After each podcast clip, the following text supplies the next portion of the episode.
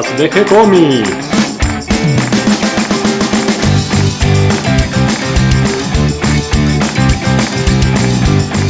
Hoy hacemos otra reunión para conversar con Mario Borkin, autor de La Sociedad del Naipe. Mario es escritor, es guionista de historietas y con Claudio Díaz, también escritor y guionista de historietas. Pueden leer eh, una de sus historietas en el sitio de gcomics.online. Y vamos a hablar de dibujantes italianos que tal vez no recordamos con frecuencia. ¿Cómo están Mario? ¿Cómo estás Claudio? Hola, buenas noches. Hola, buenas noches para todos, muy bien. Bueno, hoy tenemos eh, para hacer un poquito de memoria un recorrido por la historieta italiana, por el Fumetti. Así es, el gran Fumetti con muchos autores italianos eh, olvidados injustamente, que la verdad que merecen ser conocidos y republicados el día de hoy. Bien, son muchos, muchos porque los italianos eh, suelen ser grandes dibujantes. Sí, y te digo que, los que la lista que eligió Claudio, de por sí sola, es para ser un seleccionado que le puede jugar a, a cualquier parte del mundo, y, esto que no están los, los más conocidos, ¿no? No, dejamos afuera los más conocidos porque merecen un post aparte cada uno. No vamos a andar mezclando ahora, hablando una frase sola ni de Prat, ni de Manara, ni de Serpieri. A ellos lo dejaremos para más adelante. Lo que sí me encantaría que entre los tres rescatemos a, a los otros dibujantes italianos, a los que son tan buenos como los que mencioné recién y sin embargo eh, no están hoy día en fácil acceso, no, no los encontrás editados hoy. ¿Y por dónde empezarías? Eh, ¿Cuál sería el primero del listado, Claudio? Y a mí me parece que coincidimos todos en que uno de los que hay que recuperar urgente es Guido Buzzelli, ¿no? Guido Buzzelli. Enorme dibujante. El Goya de, del cómic, creo que los españoles le pusieron, los sí, italianos. Es cierto, porque tiene un gran parecido en la expresión y en el trabajar el terror con cierto humor negro y caricaturizar a los personajes de una manera muy, muy destacada, ¿no? Muy, muy fuerte, con mucha energía. Una de sus obras eh, más conocidas es eh, La Revolta de Iraqi, que no la tenemos editada en español. No, es cierto, no, no existe. Hay algunas traducciones por ahí, eh, habría que buscar en internet, algunas páginas aparecen y alguna alguna traducción eh, no muy fácil de encontrar le, pone el nombre de la revuelta de los feos. Eh, ah, mira. Vendría a ser más o menos una interpretación, pero en realidad Uselli lo que quiso hacer acá es eh, una, como un choque entre clases de un con, con humor negro y con fantasía, entonces lo de feo puede ser tomado como marginado también, o sea, la revuelta de los marginados, de los distintos. Si uno busca por internet puede apreciar el talento de este dibujante, de Guido Buselli, eh, que tiene un estilo por momentos muy clásicos y como vos decís por otros momentos eh, utiliza el, grotesco para, hacer historietas de humor con pequeños gags. Eh, hizo también historieta erótica. Sí, creo que dibujó Tex también, o sea, incursionó el cómic clásico italiano grande también. Ese fue su último trabajo, un homenaje, un álbum homenaje a Tex, con su propia característica distintiva. Sí, porque hay una colección especial de Tex que se llama justamente Álbumes Especiales, y el primero de estos lo dibujó Guido Buselli. Después eh, se sucedieron muchos grandes dibujantes que no son eh, dibujantes habituales de Tex, entre ellos varios argentinos. Eh, Lito Fernández fue uno de ellos pero también muchos dibujantes españoles, eh, y son álbumes eh, de muchas páginas, de unas 300 páginas, 200 y pico de páginas, con historias bien largas, donde el dibujante se puede lucir. Y las páginas que pude ver de Guido Buselli realmente son excelentes. Sí, el tipo tiene un nivel, te diré, casi de un Alex Raymond, de un dibujando estilo clásico, es impresionante, independientemente de todos los otros géneros también tiene, porque es un pintor, ¿no? Es un tipo que trabajó en publicidad, la verdad Vos habías señalado bien, Mario, que tenía una influencia grande de los ilustradores eh, ingleses del siglo XIX. Sí, de la caricatura, digamos, política, tiene un trazo de, pluma, es la verdad es un tipo de, alta escuela. A mí también me llamó la, atención que sea tan poco conocido en realidad por nosotros, porque es un peso pesado. Sí, al oyente lo podemos ayudar diciendo que en la revista Cómic Internacional, allá por los años 80, eh, se publicó en castellano parte de su obra. También salió algo en en la revista Zeppelin de los años 70, pero eso es más difícil de encontrar todavía.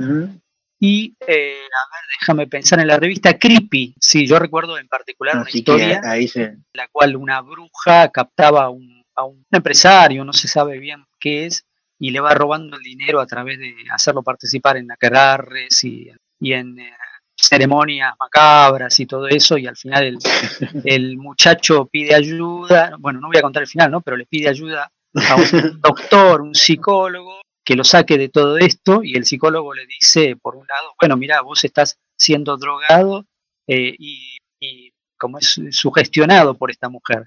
Pero a la vez después nos damos cuenta que el psicólogo este también es parte de un movimiento eh, este, como una especie de, inquisición extraña. Ahí es donde se, se arma el verdadero eh, conflicto en la historieta. Bien, ya tenemos entonces a un talento, Guido Buselli, que no está muy recordado ni tenido en cuenta, ni mucho de su obra está traducida al español, así que ese es un dibujante para, investigar, para explorar, para conocer. Hay, una, hay un álbum también publicado por Tutein que se llamó eh, Luomo di Bengala, El hombre de Bengala. Ah, sí, sí, tenés razón. Ese, con un poco de arqueología en las librerías, uno lo puede encontrar. Bien, ¿a quién más sumaríamos a esta lista de talentos italianos no recordados? Ahora pasamos al segundo, que es un coloso, pero antes de eso déjame decir que Buscelli ganó el Yellow Kid en el año 73 y el Crayon d'Or en el año 79, así que estamos hablando de gente premiada por sus, eh, eh, por sus colegas, por el mundo editorial. Bueno, y ahora sí, ya podemos pasar al segundo, que es digno de mención y del cual es quizá un poco más fácil encontrar trabajos, que es Dino Bataglia.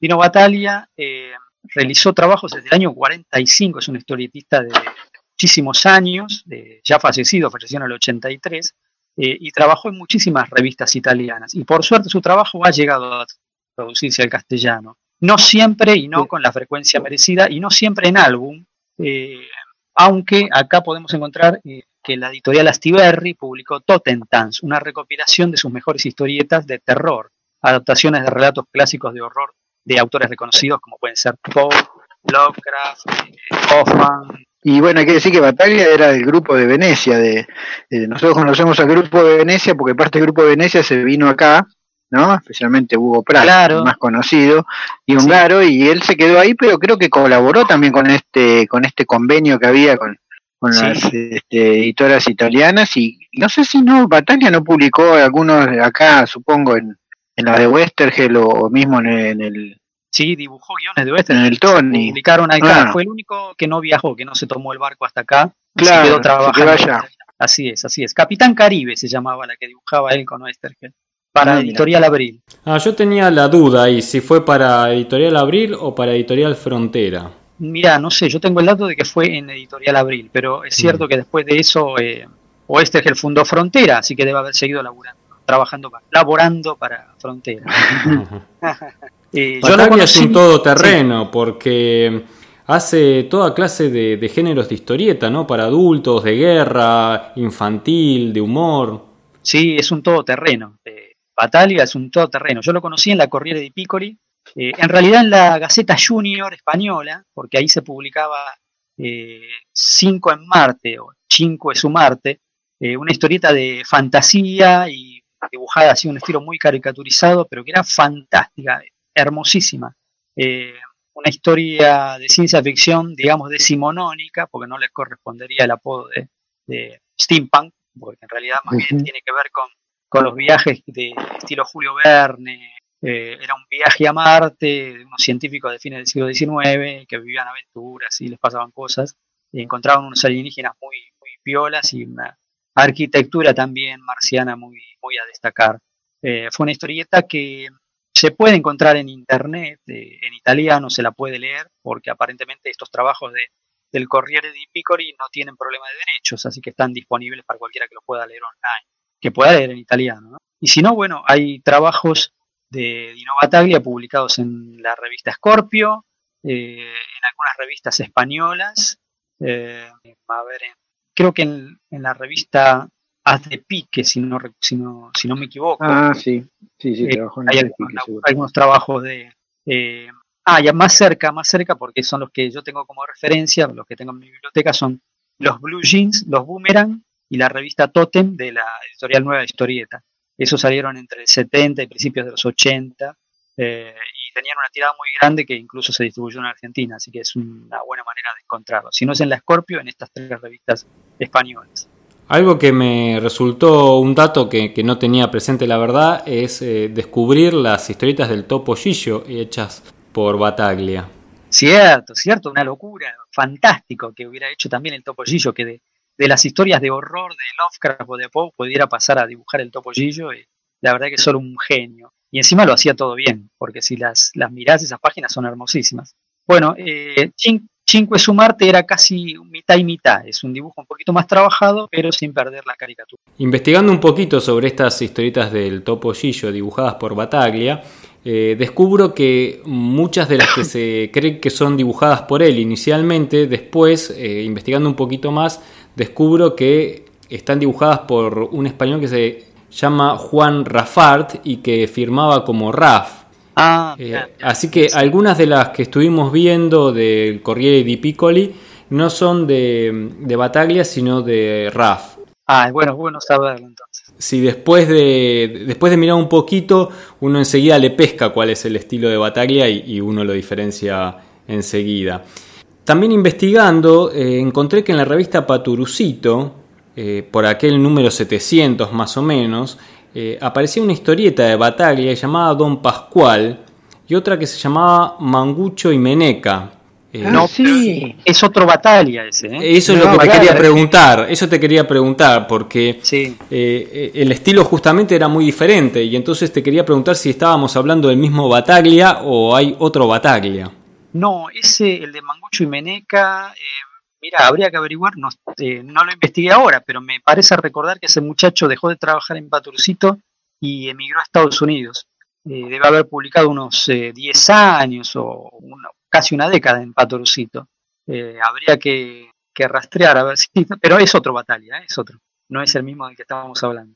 Bien. Pero bueno, esto nos hace eh, darnos cuenta que debemos llamarnos Bataglia, así que ya me voy a cambiar el apellido, gente. Continuamos entonces volviendo a nuestro recorrido. Agregamos los premios. Ah, los premios de. Bueno, tiene un Yellow Kid Bataglia, Dino Bataglia. Sí, en el 70 y en el 69 le dieron el premio Fénix en Francia. Así que ya tenemos dos ganadores con dos premios cada uno, ¿eh? Y Bataglia. Eh, dibujantes que conmino a los oyentes del programa a que por favor los busquen porque son, son geniales. Bien, ¿y con quién más continuamos, Mario? Eh, perdón, va de nuevo, ¿eh? ¿Con quién más continuamos, Claudio? Bueno, podemos continuar eh, con Sergio Topi, que hemos estado buscando en la semana, investigando para ponernos frescos con el material. Sergio Topi, si bien es un dibujante olvidado, eh, se ha publicado últimamente en España unos cuantos de sus álbumes, es como que se dieron cuenta y lo están rescatando. Eh, hay uno que se llama Privilov, publicado por Ponenmon, la editorial Ponenmon, y eh, hay algunos más de historias, de sus historietas sobre la historia, sobre personajes históricos de otra editorial que ahora no puedo recordar, pero que deben haber salido en los últimos, en el último par de años. Así que es eh, más fácil hacerse con sus trabajos. Igual estamos hablando. Eh, sí. me parece que Topi en Francia era muy conocido, o sea, en, Europa se editó bastante, creo que Cerezade y, y varias de sus obras estaban casi al, nivel de Manara y, y Crepax. sí, eh, sí, sí. Nosotros por ahí es cierto que no lo tenemos tanto, pero creo que el público europeo lo, a Topi lo, conoce más. A mí me pasa con Sergio Topi que si bien es un dibujante que no lo tengo tan leído, sí lo tengo muy presente porque de las historietas que leí de él, eh, si bien es un dibujante que, que no es un dibujante clásico, tiene como una estilización muy marcada en su dibujo, justamente le imprime una personalidad que eh, te queda grabado en la mente y por lo menos a mí me resulta inolvidable. Es un dibujante que si lees una historieta de él, ya no lo olvidás y lo recordás. Identificás inmediatamente su estilo. A, Brecha en el último tiempo o a Nine, ¿no? Eh, y además es claramente una influencia de Quique Alcatena, ¿no? Claro, está más cerca de Quique porque ese dominio del gris para, para mostrar que el gris con rayitas, ¿no? No un gris en aguada, sino el gris de, de, de claro, de tramas, exactamente. Bien, es un dibujante además que eh, hizo también muchas clases de historieta, biografías, historias de guerra. Eh, publicó en revistas como El Corto Maltés, El Eternauta, en editoriales como Larousse, Bonelli, o sea, un, autor de mucha obra, de, larga trayectoria y que a partir del año 84 se dedicó a hacer historietas de autor, es decir, historietas donde él hacía también el guion. Claro, claro, y, y en su historia también está que ha hecho dibujos animados en una época, a fines de los años 50, o sea que llegó a la historieta después de haber trabajado haciendo dibujos animados también. Y si bien hacía de todo, lo que más se destaca en su producción son las historias de guerra, porque hizo muchísimas para el Corriere dei Piccoli, esta revista que mencionamos todo el tiempo, en la cual parece que hubieran, da la sensación de que hubieran eh, dibujado eh, todos los dibujantes italianos. Sí, por lo menos o haciendo historieta o haciendo algunas de estas figuras o juegos, ¿no? Claro. Donde, donde se explayaban haciendo ilustraciones, muñequitos, eh, figuritas de, de, soldados. Esas figuritas de soldado muy características de, de de la revista Corriere di Piccoli. Siempre venía con la lámina para recortar soldados, doblar la base del soldado y tenerlo paradito en una maqueta. A veces venía incluso con, eh, con eh, las murallas o con las torres, con parte del escenario, como para vos te armes una, una escena con los personajes recortados. Y uno de los que más dibujó fue Sergio Topi también, aunque hizo mucho batalla también. Me imagino que Topi también tendrá sus premios. Eh, sí, por supuesto. En el año 75 le dieron el Yellow Kid, y en el año 92, un poco tarde, le dieron el Caran Dutch en Francia. Un poco tarde, en realidad ya era conocido en Francia, pero bueno, se acordaron tarde del pre. Eh, pero sí, la verdad que sí, es, son hasta ahora tres autores que realmente merecen, merecen ser destacados, merecen los premios que ganaron y mucho más. Bien, ¿a quién más podemos sumar a este podio de dibujantes italianos? Y acá viene uno que eh, yo lo voy a mencionar, en realidad no es desconocido para el público argentino y algo se, se consigue. Pero claro, se consigue un solo personaje de él que es Valentina. Estamos hablando de Guido Crepax, que tiene una producción enorme y muy buena y que merece ser conocido al resto de su obra, no solamente Valentina. Valentina lo está publicando ahora, si recuerdo bien, Norma en España. Eh, sacó cuatro tomos, por lo menos cuatro tomos monstruosos de cantidad de páginas. Eh, pero yo lo conocí por otras historietas que hizo. Una versión de Bonnie and Clyde buenísima que salió publicada ya en la revista Globo a fines de los 70 por otra historieta eh, llamada La astronave pirata, que es también fabulosa, de ciencia ficción, eh, muy, muy en la onda de 5 por infinito de Esteban Maroto, aunque un dibujo diametralmente opuesto, ahí donde Maroto es precios, preciosista y detallado, fotográfico, eh, Crepa que es expresionista, transmite otra cosa, tiene un trazo que, destaca por sí mismo, diseña mucho la página, diseña mucho con elementos más que con, con trazo, eh, y encima la historieta, eh, si bien fue una que él escribió para chicos, para chicos o adolescentes, una historieta de aventuras en el espacio, tiene, tiene mucho trasfondo, porque él narra una civilización futura en el sistema solar en el cual la humanidad colonizó otros planetas, pero los colonizó a la manera de la colonización americana, o sea, instalándose la humanidad como dominadora y dejando a las demás eh, especies de los otros planetas como dominados como siervos, como esclavos, o incluso eh, haciéndolos trabajar para extraer eh, los minerales de cada planeta. Entonces, por un lado tenemos que los piratas vienen a ser los buenos de la historia, son los que evitan que se, se explote a los nativos de los planetas. Y por el otro, tenemos que eh, Crepax es capaz de comunicar civilizaciones extrañas, pero en el buen sentido, o sea, son diferentes al humano no solo en su forma, sino incluso en su naturaleza. Eh, hacen una pasada por Venus, al planeta al cual no bajan, y muestran que eh, hay como conglomerados de, seres vivos que forman a la vez un todo. Es como si eh, los individuos de, Venus se unieran entre sí a modo de célula para formar un todo más grande y cada sociedad fuera un ser vivo dentro de ese planeta te lo cuenta un poco al pasar y te dice, bueno, no tenemos todavía los elementos para relacionarnos, no podemos comunicarnos con ellos. Y después, por otro lado, te muestra eh, que en el planeta Neptuno, que él dice que es un planeta acuático, lo cual hoy sabemos que es un planeta gaseoso, pero bueno, en su momento, eh, como era de color azul, habrá dicho Neptuno es un planeta lleno de agua y como Neptuno es el dios del mar, todo cerraba. Eh, los expedicionarios, los piratas de esta nave, encuentran una civilización acuática con la cual solo pueden comunicarse a través de la geometría. Es, es un momento de la historieta magistral en el cual vos tenés eh, uno de los protagonistas que dibuja un triángulo y sobre uno de los lados dibuja eh, el, cuadrado de ese lado y el otro, el otro alienígena agarra con, con eh, otro elemento, dibuja lo que falta, o sea, el otro cuadrado y la hipotenusa. Y vos ves en un dibujo, en un solo esquema, cómo, el, cómo los dos se comunicaron y los dos conocen el, teorema, ¿no? Así que no, ese fue un, momento magistral que incluso ha sido luego copiado en alguna película, ahora no recuerdo, pero el que lo inventó y que lo hizo por primera vez fue Crepax allá en el año 69. Así que era eh, impresionante. Y además, me estaba olvidando, en lo visual, los eh, humanos es como que en sus trajes del espacio imitan los trajes de los colonizadores españoles también, o sea que el formato recuerda muchísimo eh, tanto en los hombres, en los colonizadores, como en las mujeres, incluso esos trajes con esos vestidos amplios y esos escotes. Y impresionante, impresionante. Y obviamente los piratas van vestidos con trajes del espacio, pero que recuerdan muchísimo a, los trajes piratas. Esa historieta no la leí, voy a tener que buscarla porque resulta interesante la propuesta. es buenísima, es buenísima. Además, se permite libertades como por ejemplo hacer que el espacio sea blanco, eh, vos igual te das cuenta que te está dibujando el espacio y que todo transcurre en el espacio, las batallas entre naves y todo, pero, pero no necesita eh, oscurecerlo. Eh, su dibujo lo transmite igual, transmite el vacío del espacio. A veces te dibuja ondas para mostrar que las naves se están moviendo y vos decís, pero no hay ondas en el espacio. No importa, pero el dibujo, en el dibujo queda espectacular, queda bárbaro. Sí, yo lo tengo más por Valentina y claro. casi como uno de los autores que define el estilo erótico europeo, ¿no? Porque prácticamente eh, podríamos decir que sin Crepax no existiría un Manara, tal vez. Claro. Quizás tampoco una Altuna, aunque ya nos desviamos un poco. Pero, pero en cuanto a historieta erótica, me parece casi que, que él la terminó de definir en cuanto al, al estilo gráfico narrativo.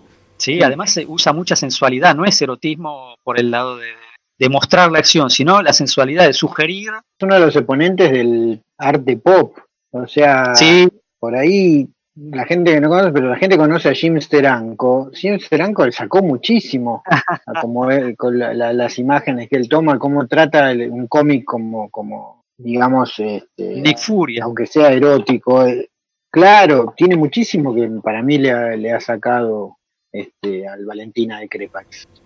Yo iba por ese lado porque algunas de sus páginas eh, son directamente un diseño. O sea, además de estar contándote una historia y de sugerirte situaciones eh, visuales a través de la línea y del manejo de los blancos y negros, además la composición de la página eh, es un trabajo de diseño aparte prácticamente. Sí, sí, usa cosas del arte cinético, o sea, el tipo, digamos, un ilustrador aparte, ¿no?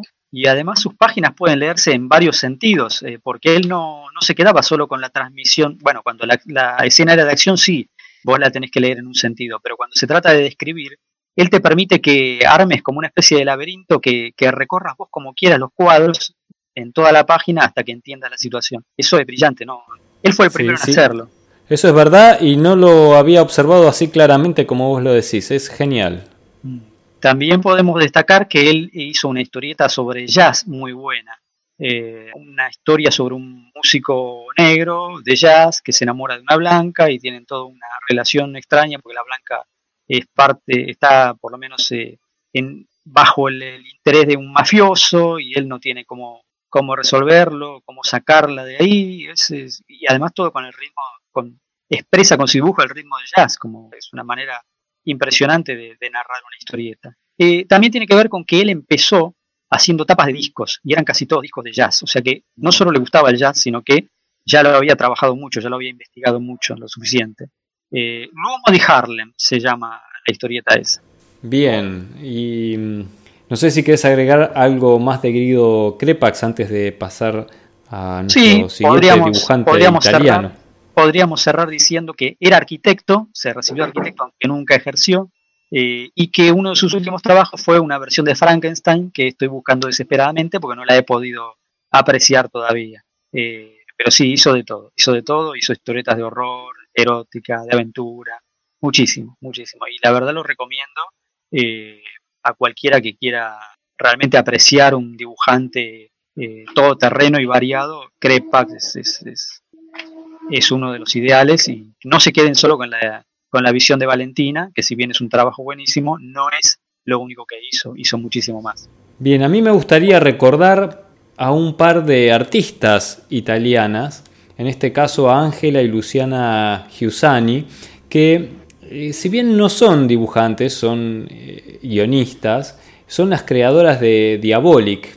Eh, creo que Diabolic se merece un podcast aparte, ¿no? Esa historieta de, policial negro. Bueno, ya, ya vamos a, hablar de él, pero lo, lo traigo a la memoria porque a mí me encanta un personaje de Disney que acá se publicó como Patomas, que también eh, sé que se publicó en español como Super Pato, y que en italiano se llamaba Paperinic, justamente por Diabolic. Y ah.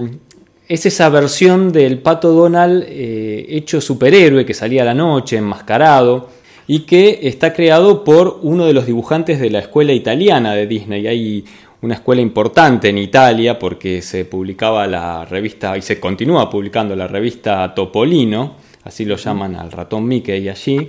Y eh, como esta revista empezó a tener una frecuencia quincenal o incluso en algún momento creo que puede haber llegado a ser semanal, eh, claro, hacían falta muchas historietas y entonces empezaron a incorporar dibujantes italianos. Y como no podía ser de otra manera, eh, aparecieron excelentes dibujantes italianos, entre ellos apareció Giovan Battista Carpi, que es el creador de Paperinic, junto a Guido Martina. Eh, y es una de mis historietas favoritas de Disney, que además estaban maravillosamente dibujadas. Así que bueno, ese es el dibujante que yo quería traer a la memoria y de paso, bueno, ahí ya eh, siembro la semillita para un próximo podcast con Ángela y Luciana Giussani, las creadoras de Diabolic. Pero por supuesto, tenemos que hacer un podcast dedicado a esos eh, héroes enmascarados que a veces eran héroes y a veces villanos. Y ya que estamos con mujeres eh, guionistas y dibujantes, tenemos que mencionar, por supuesto, a Graziani Dacio, una dibujante eh, que todos conocen en la Argentina, aunque no lo saben, pero muchísimos, muchísima gente de 30 años, 40 años o 50 años la conoce porque sus historietas salían publicadas en el Anteojito y eran precisamente las historietas de Valentina, otra Valentina, no la que mencionamos antes, sino Valentina Chiquilina, que salía de a dos a cuatro páginas en cada número de Anteojito, y que en, italiano original se llama Valentina Mela Verde, que viene a significar eh, manzana verde, y el sentido que se le da es más o menos el mismo. No chiquilina, pero digamos eh, inmadura, o sea que está creciendo. Valentina Mela Verde. Bien, Mario, ¿y vos eh, algún dibujante italiano que quieras recordar y que no tenemos tan presente? No, a mí eh, el otro día que estábamos revisando, eh, a mí siempre me llamó la atención una, una historieta así más en el, en el terreno más, bueno, había dos en el terreno más cómic, como decirte, funny. Una que era Sturmtruppen, las tropas de asalto, que, eran sobre los soldados alemanes de la Segunda Guerra en, en tono de broma, que, la hacía. ¿Ese es Bombi? Sí, Franco Bombicini. Claro, Bombicini. Que, que, también se hizo bastante famoso. Acá llegaba, yo por lo menos leía, los venía paisado como Mafalda, la, la Sturmtruppen, y, y que, era muy divertido. Y después había como una especie de, no sé si es de él también, como una parodia de Tex o de Lucky Luke, que era Coco Bill. Sí, Coco Bill, pero no, no es de él, ese era de Jacobiti. Eh, ah, ese Jacobiti. Bueno, entonces hay dos. De Bombicini está Nick Carter, que era la Nick parodia Carter. del investigador. Sí, ese que andaba con un chino, ¿no? Era claro, un chino y un grandote. Eso se publicó en la revista Totem en España, fue la primera vez que vi la historieta. Y después la recuperé eh, en algunos números del Corriere dei Ragazzi, que esto yo no lo compré sino hasta muchos años después.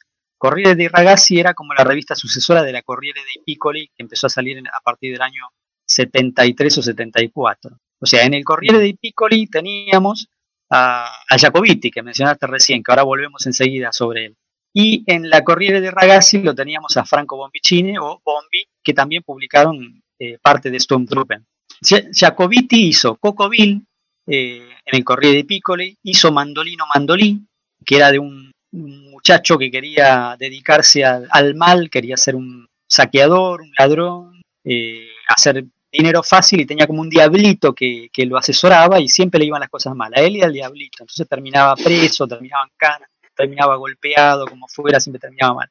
Y el otro personaje muy conocido también de Jacobiti era Sorry Kid, que era una parodia de, del zorro, eh, que ah. es genial leerla en italiano porque está escrita en italiano, pero eh, juega mucho con juego de palabras y, y transforma palabras italianas que, que hace que se parezcan al castellano, que en realidad no lo son, y suena muy bien el chiste. Es algo de lo que también hacía Bombi en Stormtrooper, en esa que mencionaste antes de los soldados alemanes. Él escribía en italiano, pero las palabras le ponía un EN al final, como para que pareciera alemán. Así que era, era muy divertido, muy gracioso leer cualquiera de las dos en italiano. Y el otro personaje importante de Jacobiti que puede leer cualquier persona es Giuseppe, porque son historietas mudas, son tiras cómicas eh, de tres o cuatro cuadritos eh, completamente mudas que se publicaron acá en la, en la revista Boomerang eh, y en la Blue Jeans, no acá, en España, perdón, en la revista Boomerang y Blue Jeans, y que se podían leer en, en, revistas italianas también. Eh, esa merece, merece una recopilación en cualquier país porque no necesita traducción ni nada. Y era un humor muy surrealista. Eh, creo que vos, Mario, viste algunas de las tiras. Sí, las que tiene como salames sueltos. Claro. Sí, vi que son de tres, de 13 cuadros, es muy bueno. Sí, muy, sí, muy, delirante, cierto. Muy al estilo Far Side. Sí, sí, sí. Sí, no sé por qué pone orejas, pies sueltos. tiene, tiene un delirio extraño. Sí, hay cosas raras que surgen del piso o, del techo o de las paredes, una, punta de flecha que sale de la pared, eh, manos, sí, sí, huesos medio enterrados, genial, genial. Y además juega mucho con los personajes, por ejemplo, en, en eh, Cocoville, que es del oeste, eh, uno de los maleantes, uno de los enemigos de Cocoville, que Cocoville es un sheriff, caminaba, tenía los pies tan largos que él caminaba con el caballo entre las piernas, pero el caballo no, los pies del caballo no tocaban el piso, entonces era él el que llevaba el caballo, era una cosa muy graciosa. Y vos veías que él corría y corría y los demás lo perseguían a caballo y él corría, eran los pies de él los que corrían. bien absurdo, bien del absurdo. Ah, y de Gracia Nidacio, no hablamos algunas cosas de la que hacía Valentina Chiquilina. Eh, ella trabajó 40 años en la revista Corriere dei Piccoli, me olvidé mencionar eso y hizo muchísima historieta. Hizo primero unas historietas eh, también basadas en la ciencia ficción decimonónica, eh, que se llamaba Doctor Oz, y estaba basada en un personaje de eh, Julio Verne.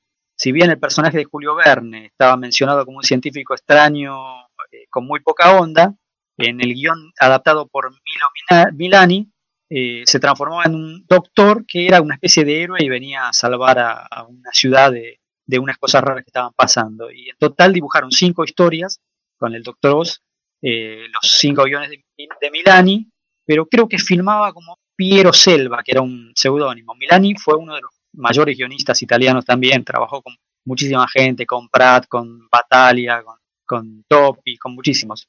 Y acá eh, lo que hacían era una historieta muy particular, porque como el ambiente era decimonónico, estaba dibujada al estilo Príncipe Valiente. Entonces vos tenías un dibujo, una ilustración bastante trabajada por Gracia Nidacio eh, y un texto al pie, que era el texto de Milani, en el cual explicaba lo que estaba sucediendo. Y era un dibujo eh, que estaba casi eh, pisando el pop, o sea que es muy raro, porque es, por un lado, muy Príncipe Valiente en el que se, trata de una ilustración fija, pero por el otro lado tenía una estética muy pop, y unas líneas cinéticas y líneas de movimiento propias de los personajes que lo transformaban en algo más digno de un álbum de los Beatles o, de cualquier músico de la época. Eh, a también le dieron eh, varios premios. El premio Andersen eh, se lo dieron dos veces. Primero en el 87 por Valentina y por Steffi, que fue la continuación de Valentina. Y en el 2001 el premio a toda una vida dedicada al dibujo infantil y juvenil. Y en el 72 le habían dado el Yellow Kid.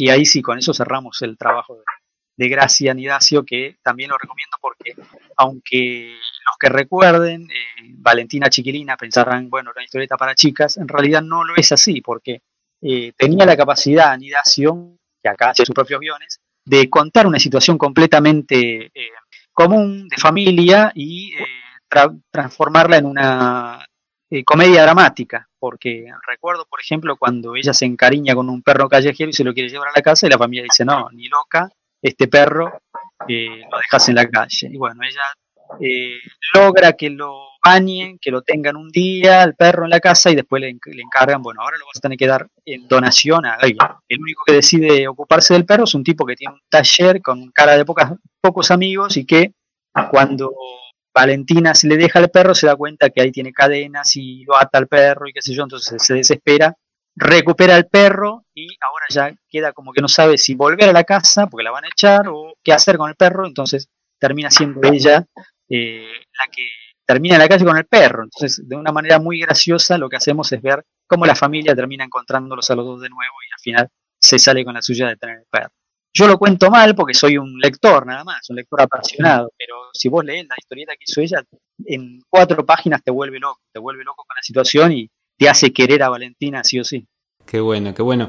Vos sabés que mientras contabas esto y contabas esa adaptación de, la historia, cuento, pequeña novela de Julio Verne de Doctor Ox, estaba recordando que, que la leí hace varios años. Hay una edición que salió junto con otra historia que se llama Maese Sacarius, eh, y recuerdo que ese cuento era buenísimo, así que voy a buscar la historieta que no la leí, reversionada por ella. Sí, vale la pena, es buenísima. A mí me, encanta. Igual, por eso destaqué que tenía los textos al pie, no vayan a, encontrar algo demasiado eh, moderno. Sí es moderno en la concepción del dibujo, no tanto en la, en la narración de la página.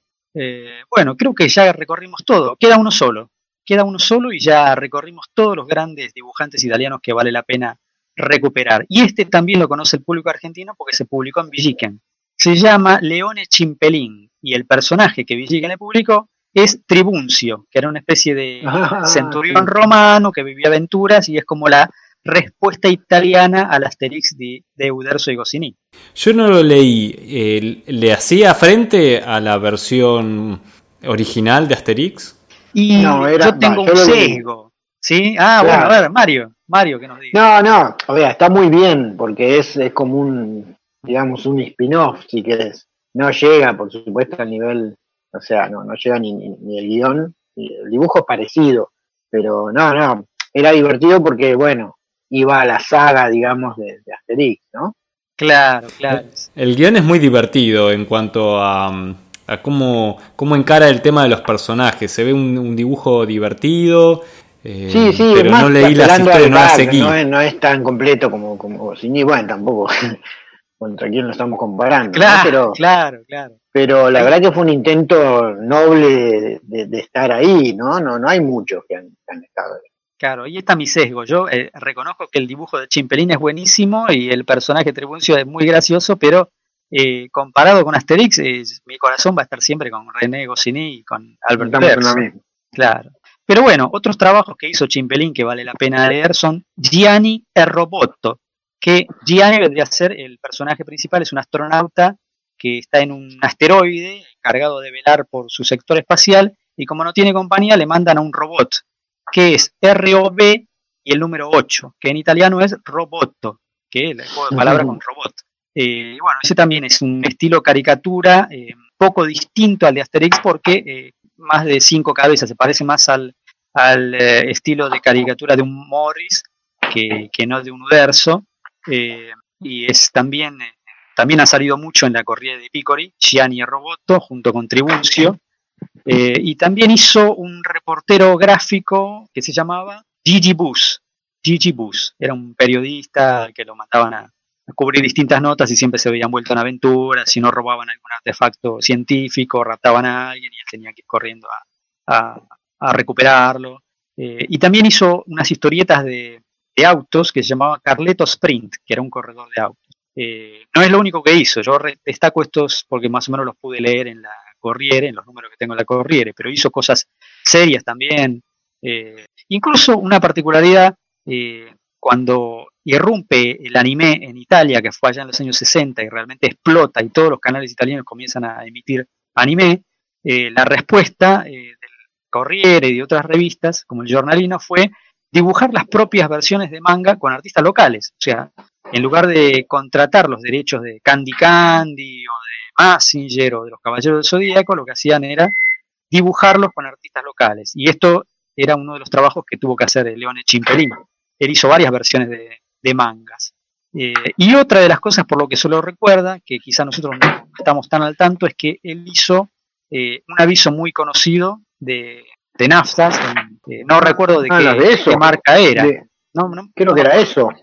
Ah, puede ser? sí, puede ser.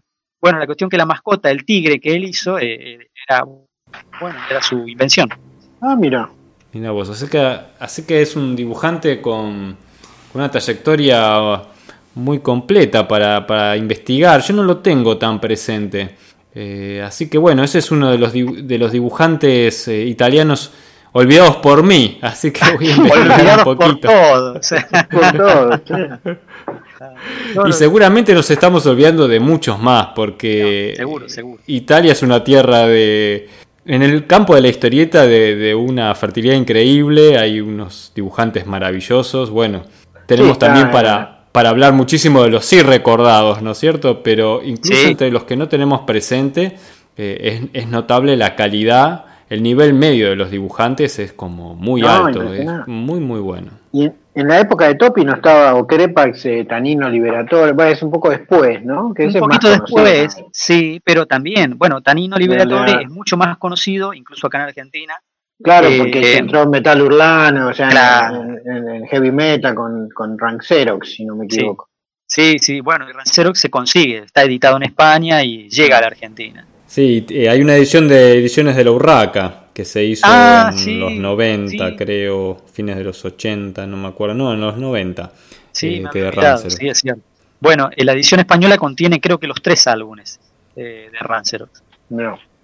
Así que bueno, tenemos para, seguramente para hacer un segundo episodio de dibujantes italianos olvidados, porque si nos ponemos a buscar nos vamos a dar cuenta que nos estamos olvidando de muchísimos. Claro, y además no mencionamos guionistas, apenas si mencionaste vos las escritoras de Diabolic y yo mencioné al pasar a Milo Milani, eh, que son pero, genios, genios absolutos, Milo Milani, increíble. Pero bueno, lo vamos a dejar para otro, no vamos a engancharnos ahora porque ya hablamos. Creo que nos no, tal cual. Tal cual, además creo que así como tenemos una sección BD, hablamos solo de BD, tendríamos que hacer una sección Fumetti, ¿no? Sí, absolutamente.